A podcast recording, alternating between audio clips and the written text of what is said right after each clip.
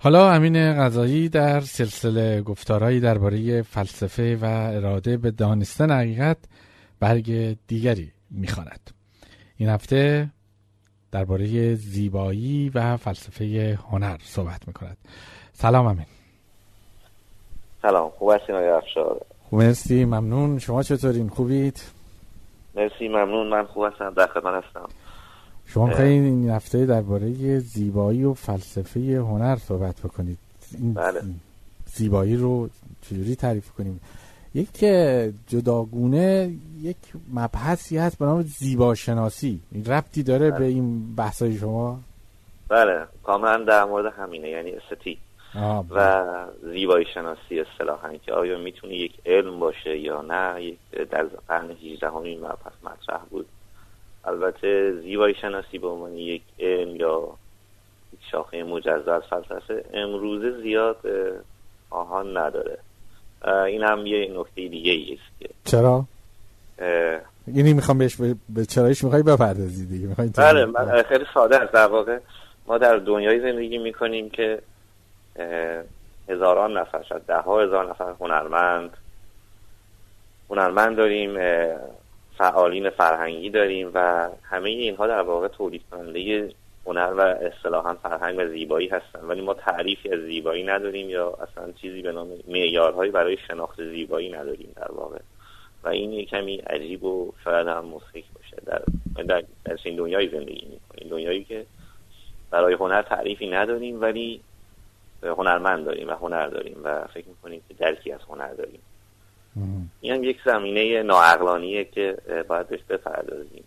و اتفاقا می‌تونه برای زندگی خیلی مهم باشه چون هنر و رسانه یکی از خب هنر یکی از ابزارهای انتقال پیامه. اون هم با استفاده از جلوه های بصری یا حواس پنجگانه بالاخره بازنمایی ها در واقع نه با مفاهیم بیشتر. و به این دلیل به این خاطر می‌تونه ابزار دست قدرتمندان حاکمین قرار بگیره برای اینکه امر شر رو زیبا جلوه بدن. شما فرض کنید که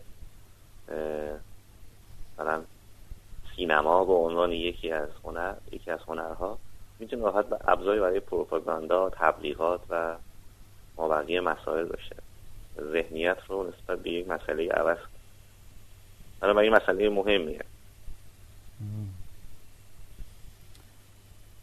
شما گفتین که باید یک میارهایی داشته باشیم و الان فاقد این میارها هستیم برای معنای زیبایی.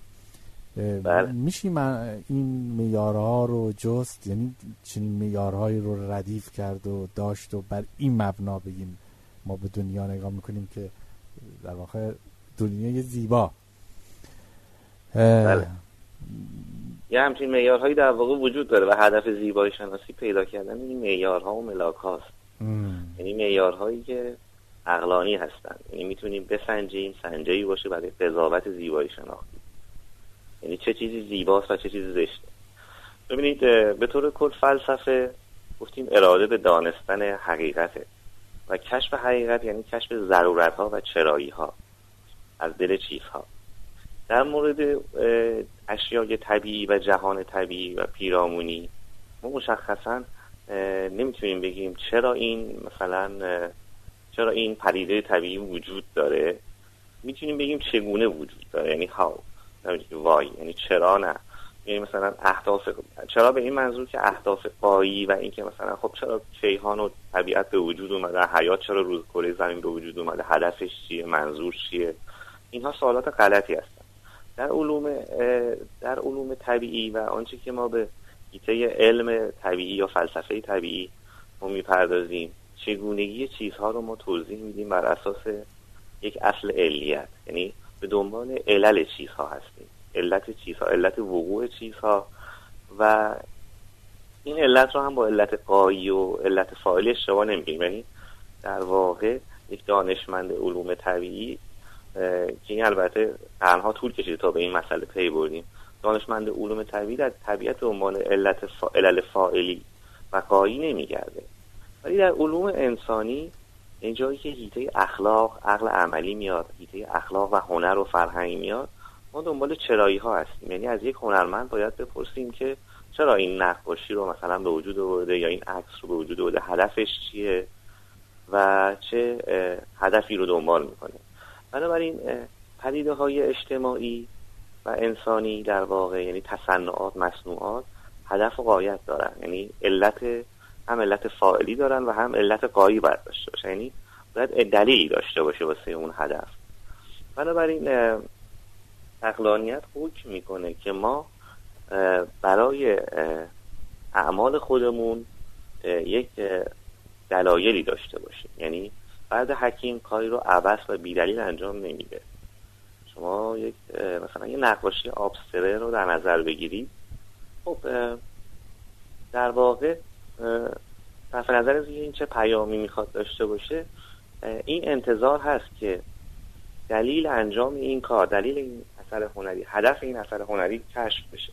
یا اینکه در واقع نگی کشف بشه در واقع توضیح داده بشه و بدونیم که هدف هنر چیه و به چه منظور زیبایی تولید میشه و فلسفه هنر یا زیبایی شناسی در واقع فلسفه هنر کلمه مبهمتریه ولی معمولا منظور ما فلسفه هنر زیبایی شناسی. زیبایی شناسی به دنبال پیدا کردن معیارهایی است برای قضاوت زیبایی. چه چیزی زیباست و چه چیزی زشت است؟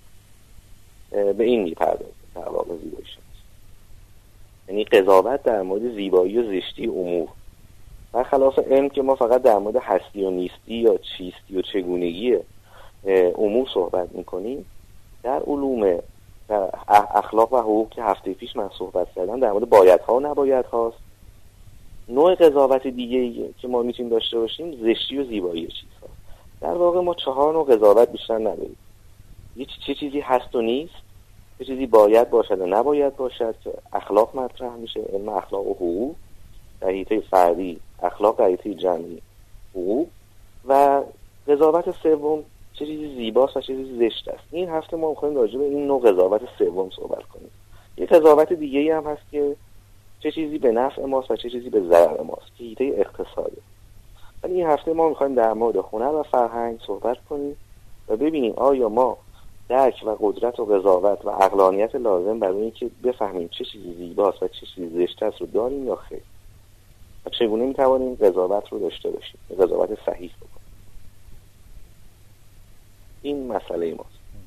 برای قضاوت خب ما معیار لازم داریم. آیا من از شما می‌پرسم آیا نقد بدون معیار میسره؟ نه بله. شما صدای من داریم؟ بله من صداتون دارم بفهم آره گفتم نه. نه آها بله بله یه نه خیلی کوتاه بود کردم نشدیم در بله. در واقع قضاوت بدون و نقد نقد همون ارزش ارزیابی بدون معیار میسر نیست. یعنی ما مثل اینکه ما بخوایم خونه ای رو اندازه گیری کنیم اون متر و خطی شوکی نداشته باشیم. سنجه در واقع نداشته باشیم. و بحث زیبایی شناسی هم به هم کرد زیبایی یکی از فضایل چارگان است در حکمت یونان باستان. و به این معنا فضایل چارگان است یعنی یکی از فضایل قایی فضیلت محسوب میشه. به این معنا که هدف هدف نهایی خود زیبایی من زیبایی رو به خاطر زیبایی می‌خوام از خدمتتون که همون مسئله که ما در مورد فلسفه گفتیم یعنی اینکه فلسفه با تاریخ فلسفه اشتباه گرفته شده و یک نوع در واقع مطالعه عقاید و افکار یک سری افراد به عنوان فیلسوف و نظرات ایشون به عنوان فلسفیدن و فلسفه یکسان گرفته شده و این دو هم اشتباه گرفته شده یا اینکه عمدن یا سهوا در واقع. همین اتفاق در مورد هنر افتاده. یعنی درک و قدرت ما از قدرت قضاوت ما از زیبایی و زیبایی شناسی با تاریخ هنر اشتباه گرفته. شده این تاریخ هنر در واقع جایگزین شده برای جایگزین در واقع درک قضاوت ما از زیبایی شده. به این معنا که امروزه اگر یه هنرمند بپرسید هنرمند تاریخ هنر رو خوب مطالعه کرده. هنرمندی حالا رد بالا یا هنرمندی که اهل فریخته تر به نظر می‌رسه این فرد احتمالا تاریخ هنر رو مطالعه کرده با سبک ها و فرم های هنری آشناست. هنرمندان بزرگ رو می‌شناسه. متوجه هستی؟ یعنی در آکادمی هم وقتی شما آکادمی هنری میگید مسلما این فضا و این روح رو احساس می‌کنید که کاملا هنرمندان یا دانشجویان یا اساتید متأثر از هنرمندان بزرگ هستن. سبکهایی رو و یک سبکی رو و سبک دیگه ترجیح میدن. و می‌بینید همین مشکلی که در مورد فلسفه گفتیم یعنی تاریخ فلسفه با خود فلسفیدن اشتباه گرفته شده همین مورد در مورد هنر هست. یعنی تاریخ هنر رو با زیبایی و تولید زیبایی دانش و زیبایی شناسی جایگزین شده در واقع. و انگار مسئله فقط بحث اینه که چه سبکهایی وجود داره و به قول آندرومار رو هنر از هنر تقلید می‌کنه.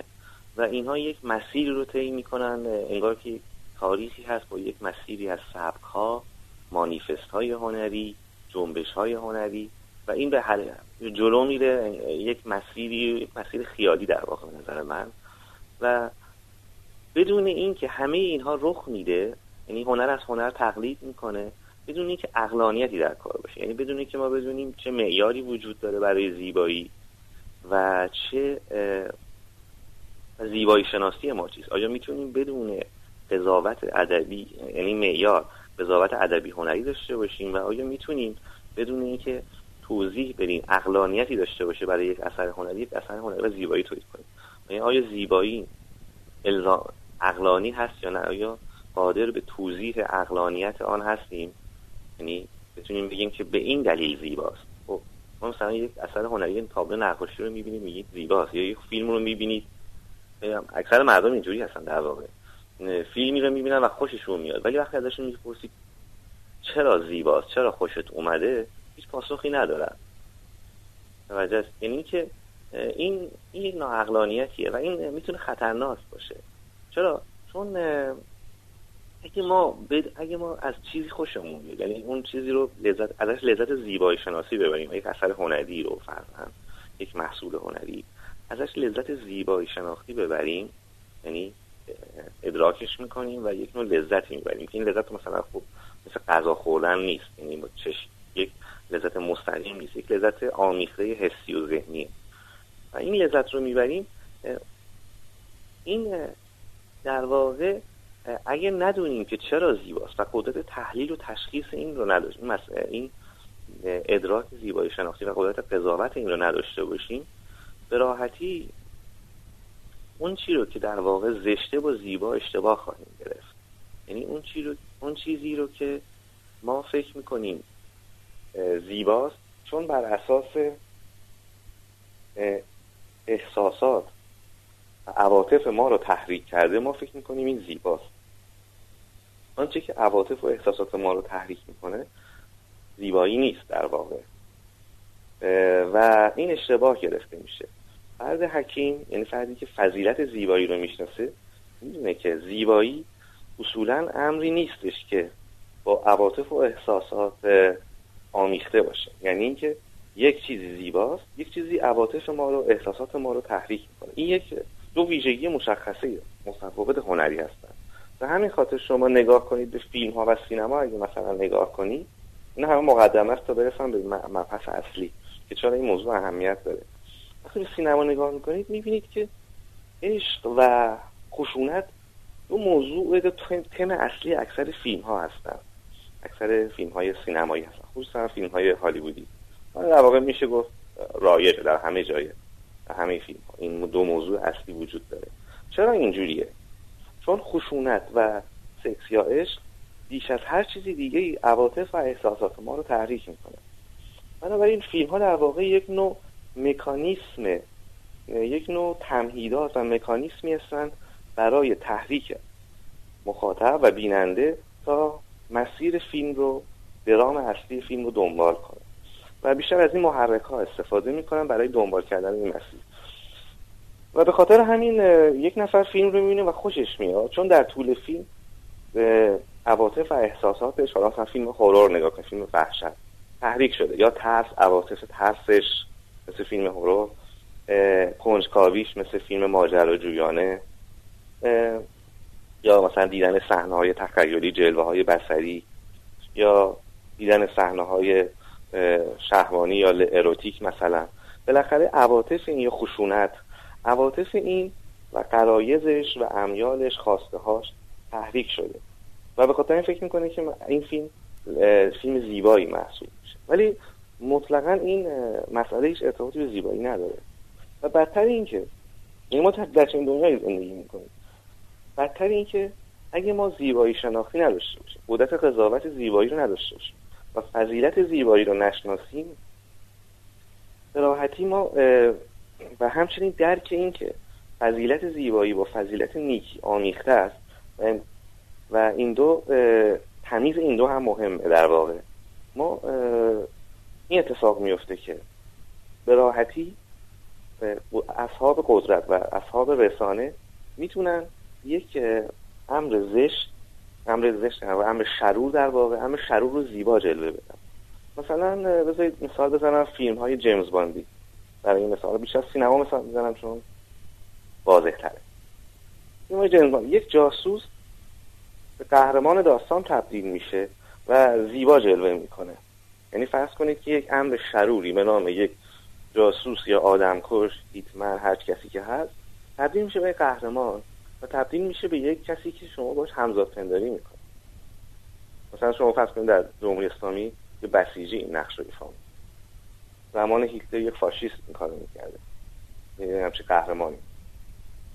می‌بینید که در واقع قدرت عدم قدرت قضاوت مردم در تشخیص زیبایی و تفاوت این زیبایی و نیکی و زیبایی اصیل باعث میشه که در واقع بازیچه یعنی ذهنیتشون عواطفشون احساساتشون منیپولیت بشه دستکاری بشه توسط مدیریت بشه و کنترل بشه توسط اصحاب قدرت. و بنابراین این نتیجه خیلی مخربی خواهد داشت. یعنی ما در یک ناعقلانیتی زندگی می‌کنیم. این ناعقلانیت که ما صرفا بازیچه دست یعنی عواطف و احساسات خودمون رو دست رسانه ها و هنرمندان هنرپیشگان خوانندگان و غیره و غیره میدیم.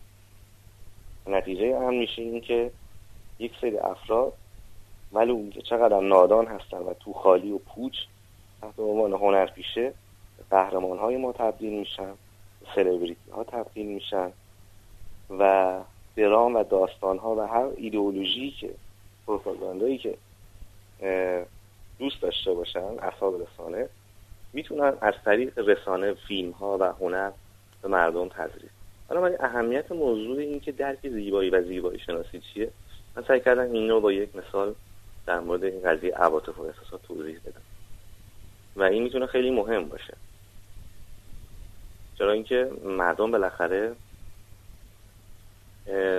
یک بود عاطفی و احساسی دارن و اگه نتونن این رو از قدرت قضاوت اقلانیشون رو و این روی قضاوت اقلانیشون تاثیر می‌ذاره و باعث میشه که با احساساتشون عمل کنن. معمولا در مواقع رأیگیری انتخابات برهای حساس سیاسی رو می‌بینید که چگونه سیاستمداران با عواطف مردم و احساسات مردم بازی می‌کنن. یعنی بازیچه دست خودشون قرار میدن تحریک می‌کنن و نتیجه لازمی که دارن یعنی منفعت خودشون بهره برداری سیاسی که دارن رو می‌کنن راحت. با عواطف و احساسات. بنابراین اقلانیت باید در حیطه های مختلف بشری حاکم باشه. من در مورد تجلی اقلانیت در حیطه قانون و حقوق صحبت کردم. یک یک ویژگی دیگه یعنی یک یک مسیر دیگه برای تجلی اقلانیت زیبایی و هنر زیبایی شد. خب برگردیم به اصل ماجرا. بنابراین ما به فلسفه. هنر و زیبایی شناسی لازم داریم. یعنی به معیاری لازم معیاری نیاز داریم برای تشخیص اینکه چه چیزی زیباست و چه چیزی زشت خیلی ساده. اینی که آقا بتونیم بفهمیم آیا آنچه که می‌بینیم زیباست و یا زشت است خب قبلش اشاره کردم. و این خیلی هم مهمه که ما وقتی در مورد زیبایی زشتی صحبت می‌کنیم این فضیلت رو یا در مورد اخلاق صحبت کردم که فضیلت ناب صحبت کردم و اینکه قابل شناخت نیست. این خیلی مهمه. این زیبایی رو با عواطف و احساسات و تحریک این مسائل اشتباه نگیریم البته این مورد آشناییه که می‌دونیم که در واقع زیباست هم خیلی فیلسوفان بیان کردن که زیبایی ارتباطی با عواطف و احساسات یا تحریکات اونها نداره یا به منفعت ما نداره. اصطلاحا این رو کانت بیان کرده در فلسفه زیبایی شناسیش که دیس اینترستده یعنی که این کلمه این معادل انگلیسیش در واقع آلمانیش چی میشه. یعنی که منفعت ما در آنچه که ما زیبا می‌خوانیم ارتباطی نداره. شما حتی دشمنتون هم چهره زیبایی داشته باشه میگید که خب این فرد زیباست بالاخره. البته در عمل اینطور نیست. یعنی در عمل افراد خب عواطف منافعشون پیش هاشون و همه اینها روی اونچه که ما زیبایی می‌خوانیم تاثیر می‌ذاره قطعا. ولی خود قضاوت زیبایی شناسی ارتباطی با عواطف و احساسات نداره. پس اگه ارتباطی نداره پس چیه زیبایی؟ یعنی از کجا میاد؟ چرا یک چیزی زیباست یا چه چیزی چرا یک چیزی زشته؟ و این نکته مهم یعنی اگه به عواطف احساسات یا منافع ما علایق ما ارتباطی نداره.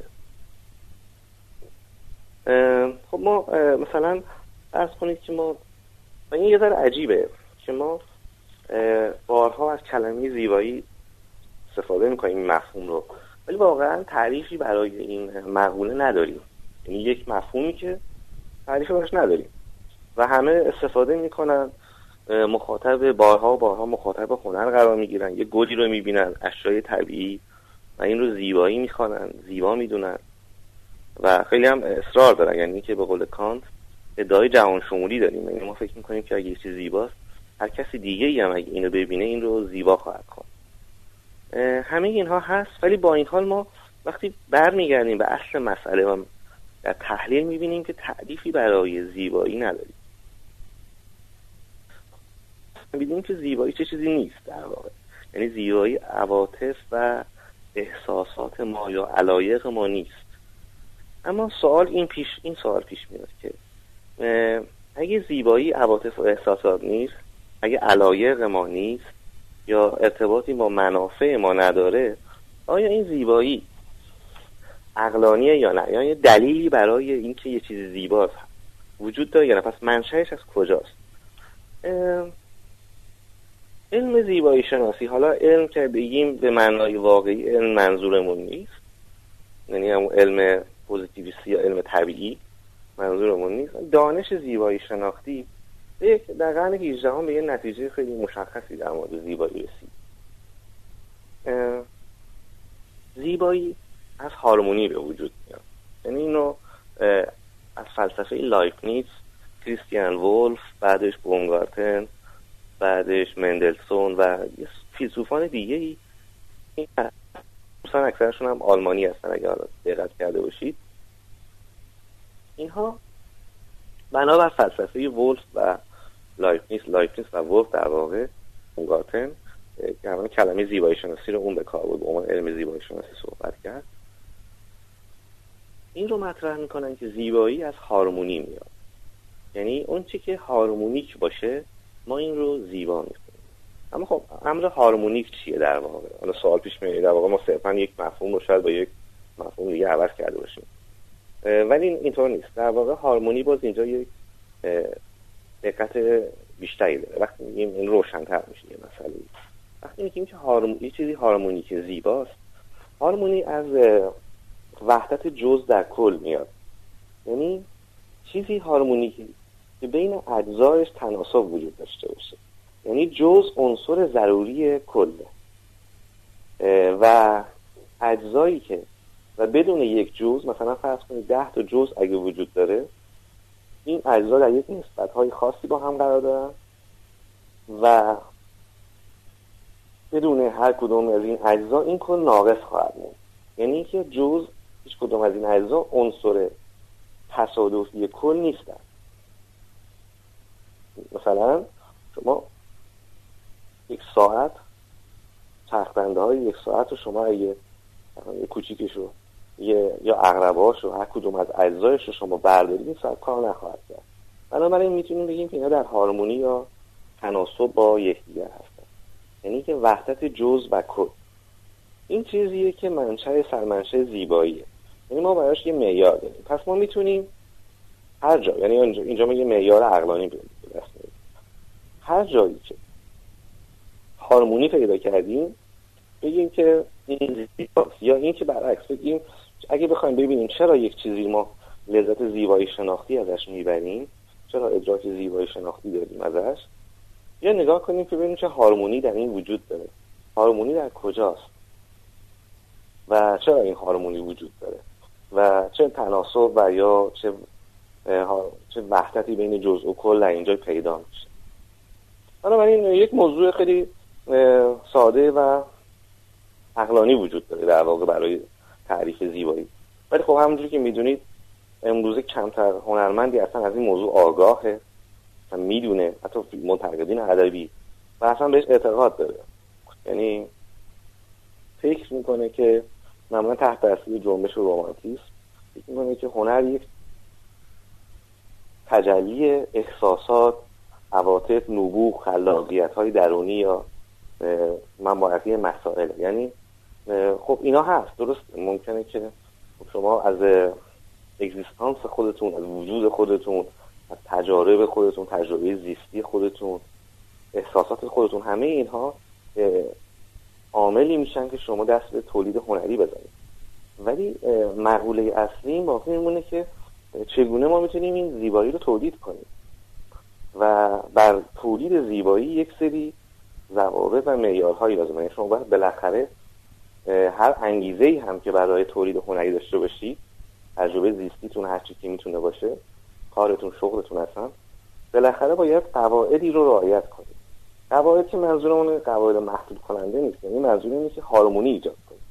آقای بین جزء و کل ارتباط برقرار خب از خیلی مفصل مفصلیه. من فکر می‌کنم باید بذاریم هفته بعد ادامه بدیم. حتما کارو داره اگر شما خود نیازش رو احساس می‌کنید بذارید برای هفته آینده مفصل صحبت کنید دربارش بله. چیزی که من الان فقط بتونم اشاره کنم بهش یعنی بهتره بهتر جنبندی کنم در واقع. این امره که ما